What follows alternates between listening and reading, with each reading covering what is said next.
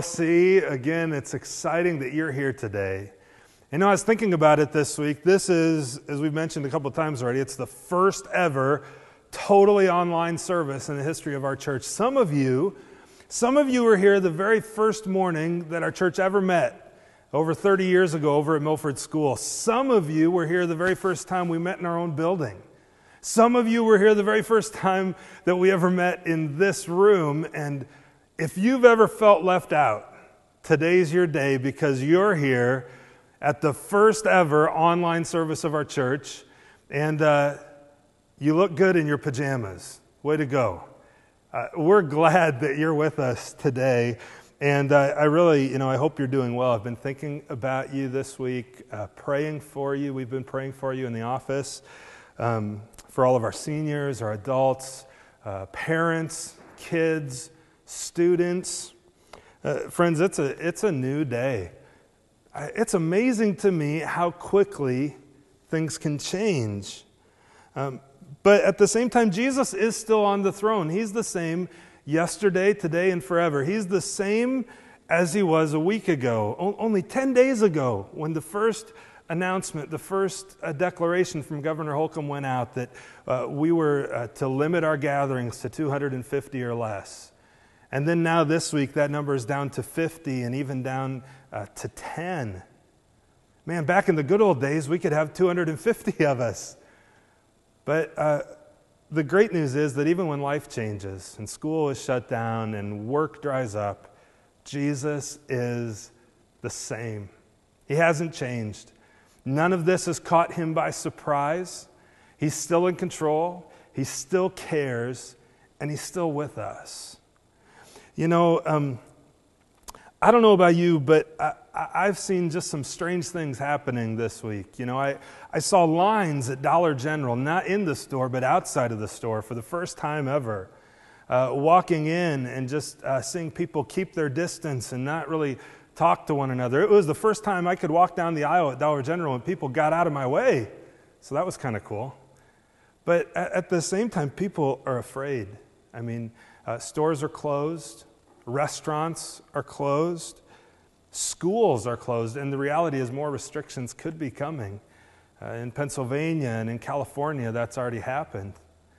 Uh, the sense of fear and anxiety even sometimes, you know, if you're stuck at home, even purposelessness can be really overwhelming. Uh, I've heard from a number of you, you are, you're fearful about work, you're fearful about illness, you have uh, uh, people you know uh, who've been in contact potentially with this disease. Uh, and it's, it's frightening. Uh, but Last week, I opened up Ephesians, excuse me, Philippians chapter 4. And we saw that Paul wrote to the church in Philippi to let their reasonableness be known to everyone. He said, The Lord is near, and you don't need to be anxious about anything. Now, that's a lot easier to write than it maybe is to truly believe, but uh, the truth is that by the power of the Spirit, we can believe that and experience that. And that's my prayer for you and for our church this week. See, uh, some in our world are panicking. Others are just living in denial. Oh, it's not that big of a deal, but we need to be people who are, who are striking the balance, who are reasonable, and who care for others. And so, with that thought in mind, we're going to be unpacking Micah 6 8 over the next few weeks. And uh, do you know that verse? We're in a series called uh, What's Good, and the verse goes like this uh, it says, He has told you, O man, what is good. And what does the Lord require of you but to do justice, to love kindness, and to walk humbly with your God? Uh, maybe you've heard that verse before, you recognize it. I'd challenge you, uh, why don't you memorize that with us over the next few weeks? Let's see if we can commit that verse to memory that we're to do justice, to love mercy, and to walk humbly with our God. Well, what does it mean to do justice? Well, I'm going to define it very simply. I'm going to define it like this that doing justice means simply doing what's right, doing the right thing at the right time in the right way. That's, that's justice, it's doing right by people. Now, in, order to understand the, the, the, context of this verse, though, it's, it's important for us to know a little bit about, uh, about Micah. Now, Micah, he, he was an Old Testament prophet, and he was from a small farming village about five miles southwest of Jerusalem. His name is actually just a shortened version of the name Micaiah, and it means, uh, Who is like the Lord? It's a rhetorical question. There's nobody like him. Who is like the Lord? And uh, Micah prophesied at the same time as guys like Isaiah and Amos and Hosea. And during Micah's day, society and culture were changing rapidly. People were moving uh, from rural areas into urban areas. And one of the things that was happening in Micah's day is that uh, there were people who were kind of wealthy investors in a lot of ways, and they were buying up all of the small family farms and uh, developing huge, huge holdings of land. And as you can imagine, this uh, was not a good thing for the poor. The poor uh, were oppressed. They were, it was creating inequality, and they were oppressed uh, directly, as when they couldn't pay for things, their, their, their land was just in their houses, we're going to see, were, were just taken away from them.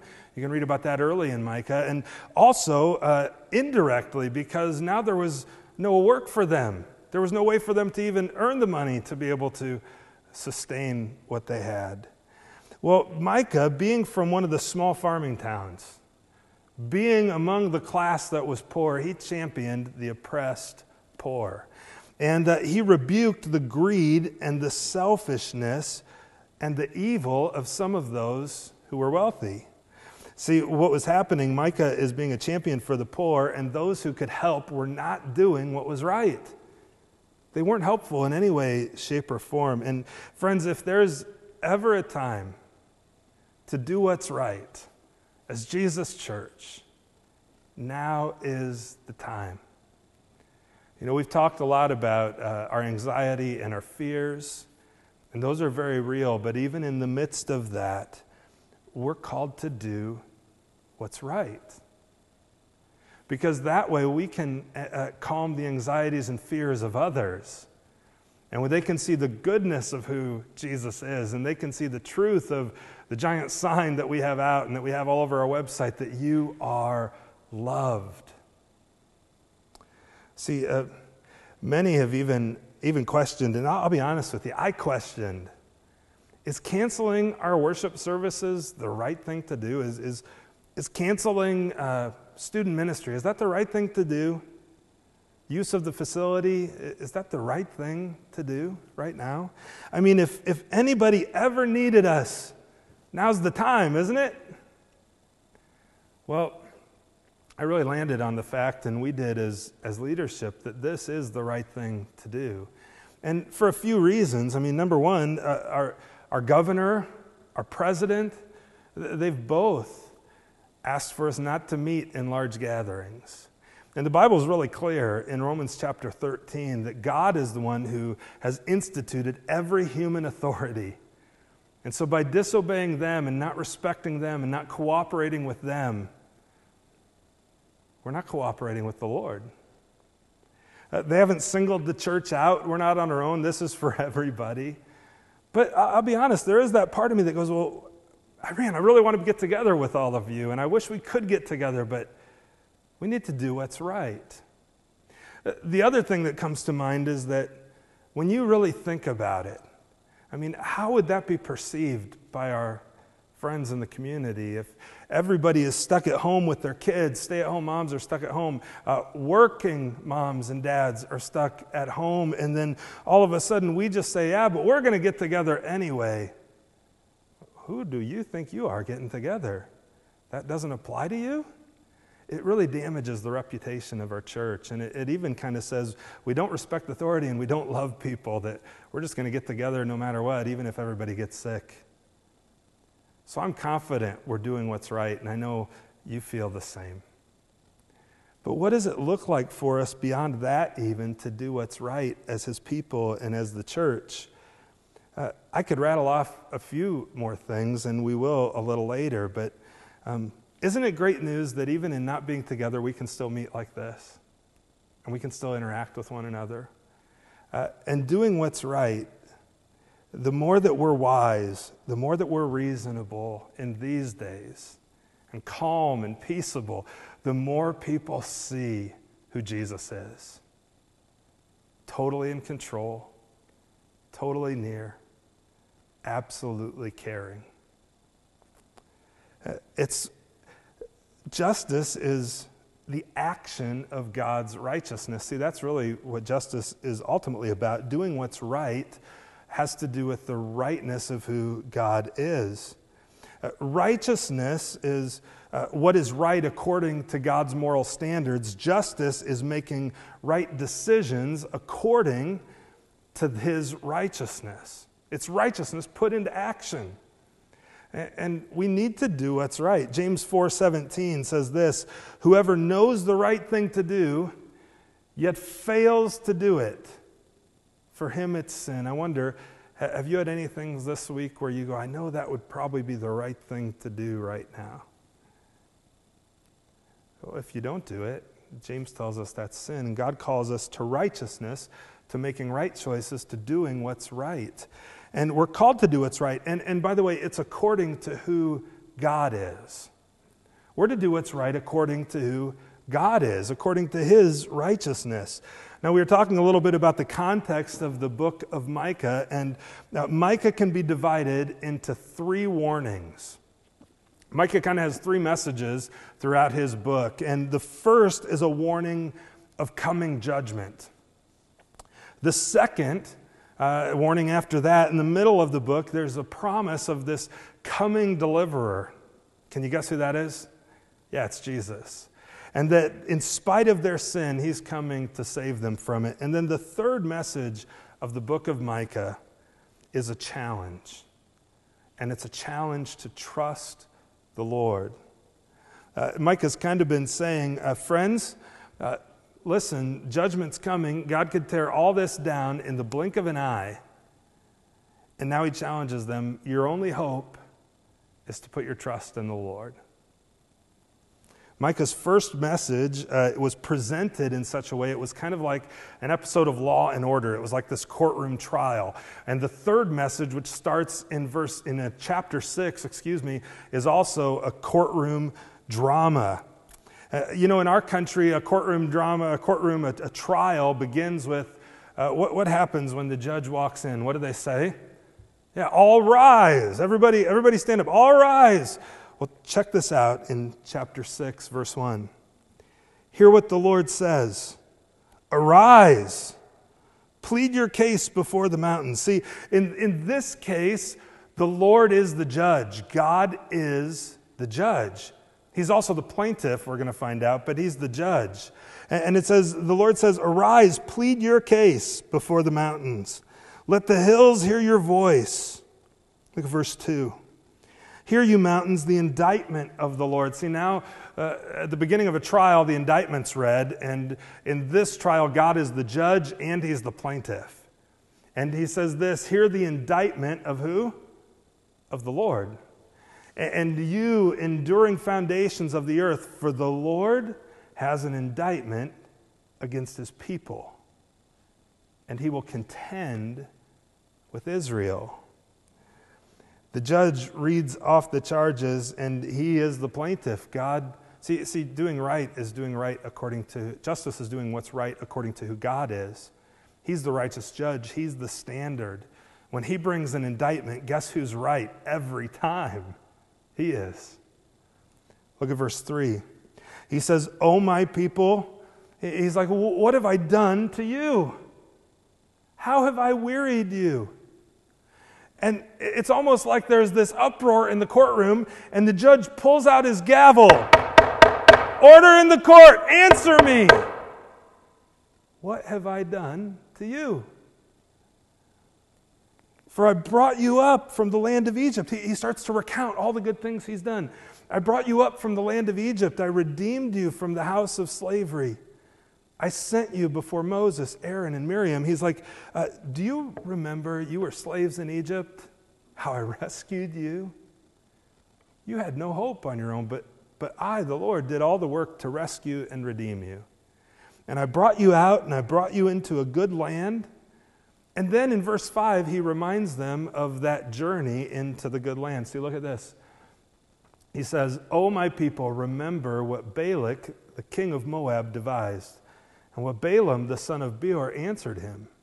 Now, at first glance, you might not know who these guys are, but Balak was the king of Moab. And so, as the Israelites are journeying from Egypt to the promised land, they kind of take this circular route and they go through the desert and uh, I'm shortening the story by quite a bit, but on their way up into the promised land, they circle around the eastern side of the Dead Sea through the land of Moab.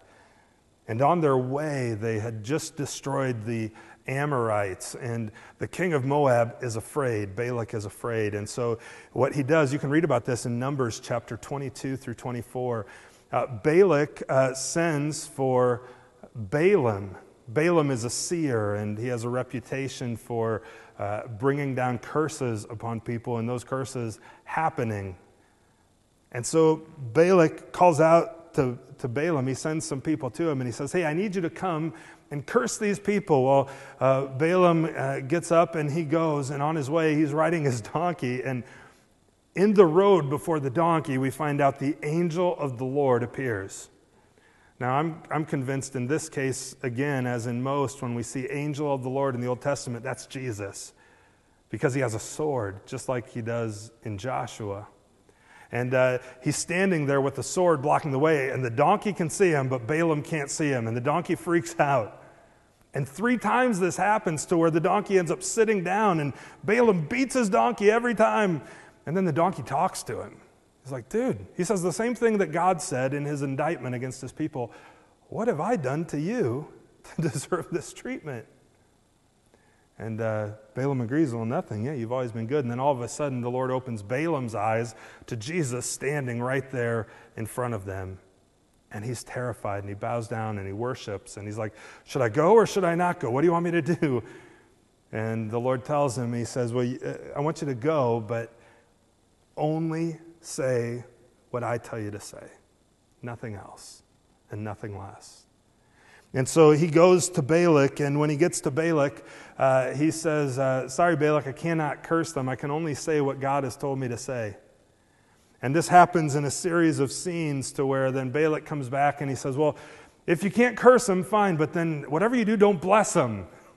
well, you can imagine what happens. Balaam actually blesses God's people.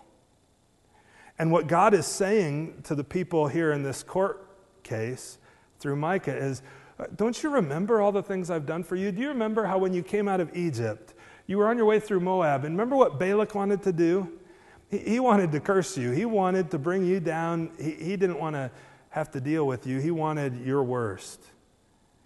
And he went and got somebody who could have brought it, but I intervened and instead of cursing you, you received blessing. And then uh, it goes on, it says, And do you remember what happened from Shittim to Gilgal? Well, Shittim was the last place that they camped on the east side of the Jordan River. Gilgal is where they, the first place they camped after they crossed the Jordan River. And in case you don't remember that story, what happens in the first uh, few chapters of Joshua as they come to Shittim, uh, they come down into the, to, the, to the mouth of the river while it's at flood stage, and uh, they carry the ark out into the river, and it says the waters just piled up as soon as the priest's feet hit the water. And just like they crossed the Red Sea on dry land, they crossed the Jordan River on dry land. And God's like, Do you remember how faithful I was to you then?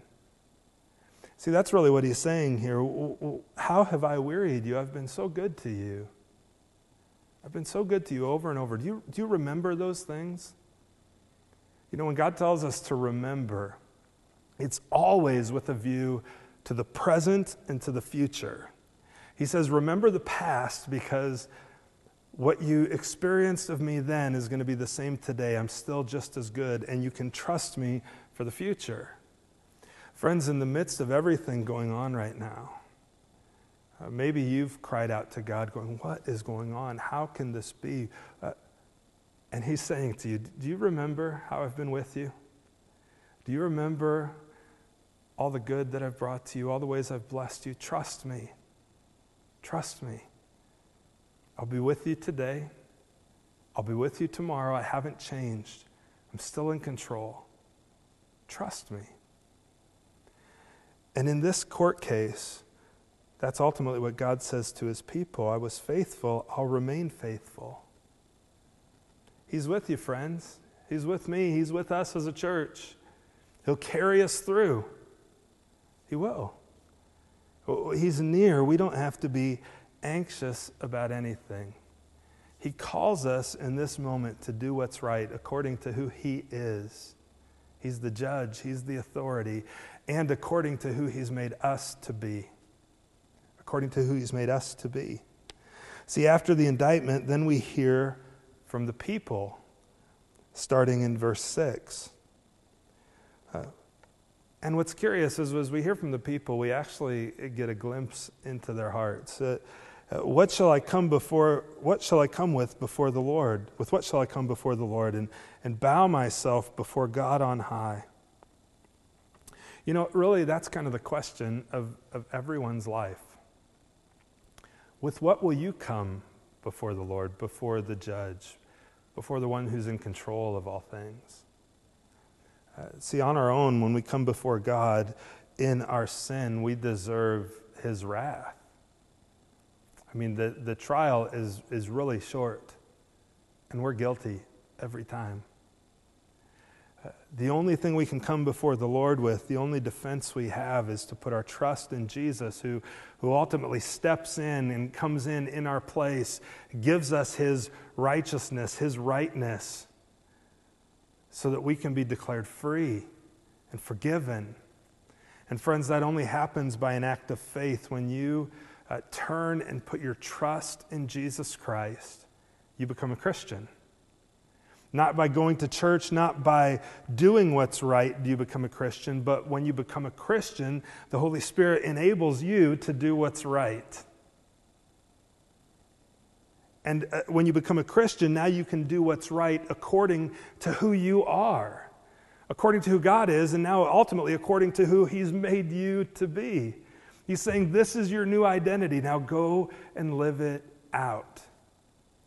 Friends, I said earlier that there's no other time like now for the church to be the church of Jesus Christ and to do what is right according to who God is and according to who we are because uh, our world needs the message of hope of the gospel. They need to know that they're loved. They need to know that God is in control and that He cares and that any of these circumstances, if, uh, if anything, they're meant to turn our sights back to Jesus, to return to Him. I saw this morning uh, Vice President Pence called for our country to spend less time on the internet, except for during the live stream of our service, right? And more time in prayer. More time on our knees. And I believe that's true. We need to do what's right. We need to be the church. See, uh, we're to do what's right according to who He's made us to be. Uh, check this out. I, I told you what happens is God makes you new, and then you can do what's right. Shall I come before Him with burnt offerings, with calves a year old? Will the Lord be pleased with thousands of rams, with ten thousands of rivers of oil? Shall, shall, I give my firstborn for my transgression, the fruit of my body for the sin of my soul? Check out uh, see, do you see what's happening? They're just like, uh, God, what shall I come before you with? I mean, it, it, doesn't, it seems like no matter what I do, it's never enough. Uh, do I need to bring burnt offerings with calves a year old? Will you be pleased with thousands of rams? It's like it's never, ten thousands of rivers of oil. Uh, I'll tell you what, I'll just give my firstborn. Is, is that enough for you? Is that enough? The, the fruit of my own body for the sin of my soul. The reality is, no, it's, it's, it's not enough. The only thing that's enough is Jesus. But in their response here, what we see is their heart that they just viewed God's blessing as something that was transactional. Like, God, if, if I do enough for you, then maybe you'll bless me. Maybe then you'll love me. Friends, that's the lie of religion. That if you do enough good things, then God will love you that if you do justice, then God will be pleased with you and love you and save you. And No, you can never do enough. I can never do enough. Instead, it's uh, God has made me new in Jesus Christ, and now I'm to do what's right according to who He is and according to who He's made me now to be. Friends, my only hope is Jesus Christ. I am so royally messed up apart from Him, but He saved me. He's made me new and He's making me new. And He will rescue you as well if you would put your trust in Him. See, uh, look at verse 8. He has told you, O oh man. Here's our verse for the next three weeks. I challenge you to memorize. He's told you what is good. And what does the Lord require of you? But to do justice, to love kindness or to love mercy, and to walk humbly with your God. Today we've been talking about justice. Uh, Pastor Dave is going to unpack mercy and kindness next Sunday, and in a couple weeks we'll talk about humility and walking with God. But, but you know, when it says he has told you, oh man, really what he's saying is he's told you, oh mortal, frail, fragile, tiny, little, but totally loved human being. Oh mortal, some translations say. Man, if there's anything that would ever make you feel like a mortal, it's a pandemic that's growing around the world. You need Jesus Christ, and so do I. So God says, Do you know what I require? I require you to, to trust me and then to do what's right according to who I am and according to who He's made you to be. So let's think about that, friends. Let's think about that as a church. What are things we can do that are right, that bring justice right now? Well, first off, we're Jesus ambassadors, right? Keep that in mind. 2 Corinthians 5:20, Paul says, "We are Christ's ambassadors. We're his messengers." God making his appeal through us. Through our actions, people are going to see and either embrace or reject the gospel. Listen, we're sent to love. An ambassador is sent. We're sent to love people. How do we do what's right? Well, well here's some ways that we can love people during this time. Number one, don't panic. Don't panic. Let, let your reasonableness be known to all people. Now, if you're feeling a little anxiety, you're feeling a little panic, that's okay. But pan, don't, don't panic. Don't panic. Uh, be calm, be reasonable. You're, you're his ambassador. And by the power of his spirit, he can help you with that. Uh, also, don't downplay it. See, if you downplay all of this and you say, ah, it's really just, it's not a big deal, uh, you uh, immediately, uh, really, you've lost your audience with people who need to hear the hope and the calm of Jesus Christ because what you're telling them is, you're crazy. You don't, what, what are you so worried about? When really they need somebody to come alongside them and love them and care for them. Don't downplay it. People are dying. This is a real thing. Even if you don't agree with everything going on, don't, don't downplay it. We're his ambassadors. Uh, don't panic, don't downplay it. Uh, cooperate with our leaders. I referenced Romans 13 earlier. Check this out. Romans 13, here it is. Let every person be subject to the governing authorities. The last time I, I checked, every person meant every person, right? Uh, for there is no authority except from God, and those that do exist have been instituted by God. Therefore, whoever, whoever resists the authorities resists what God has appointed, and those who resist will incur judgment. Look at verse 3. For rulers are not a terror to good conduct, but to bad. Uh, would you have no fear of the one who's in authority? Then what should we do? We should do what is good, and you'll receive his approval. Friends, do what's good. What's good? To do justice, to do what's right. We've seen that this morning. Uh, students, young people, this is for you too. You know, you may feel like uh, all these warnings, they don't apply to me. I'm young. This is only, you know, people who are old and out of shape. That's only people who get affected by this. But guess what?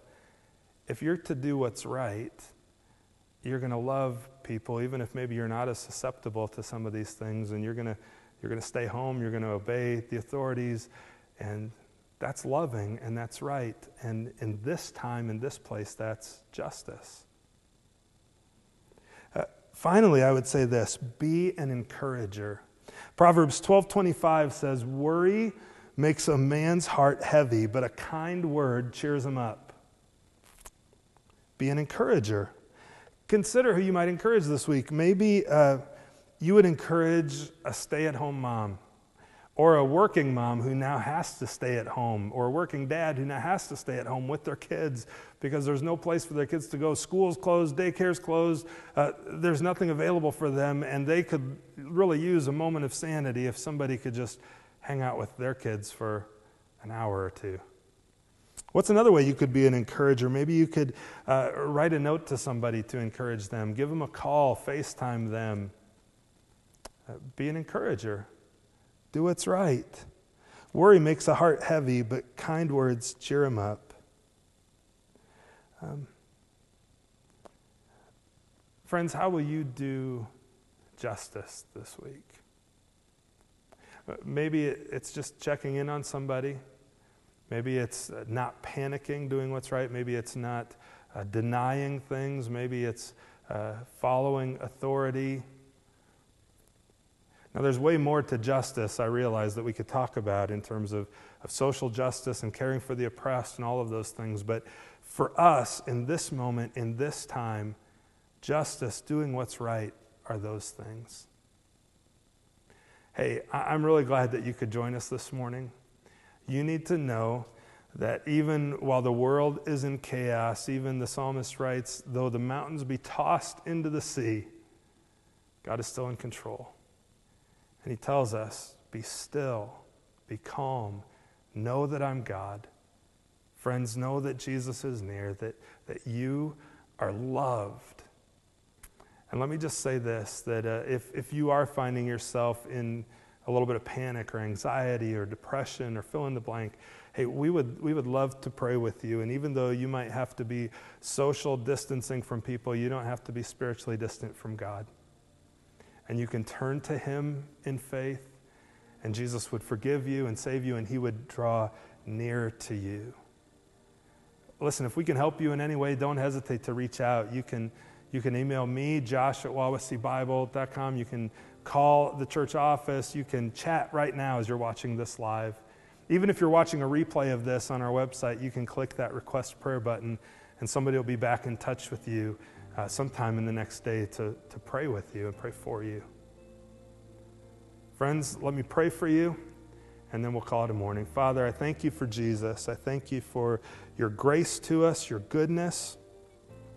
Lord, uh, you are truly in charge of all things, and even in the midst of chaos, you're still on the throne. Would you give us peace in a supernatural way, calm, to be still, to know that you are God? and to trust you. Father, I pray for those who've never trusted you, that even today, right now, they might uh, turn in saving faith, Jesus, to you. If that's you, it's simple. It's just simply acknowledging you need a Savior and uh, just praying from your heart, Lord, uh, Lord Jesus, save me. The Bible's clear that if you would believe in your heart that Jesus is Lord, confess with your mouth that God raised him from the dead, in other words, that you need a Savior, you will be saved. Lord, thanks for Jesus. Uh, we pray all of this through him. Amen.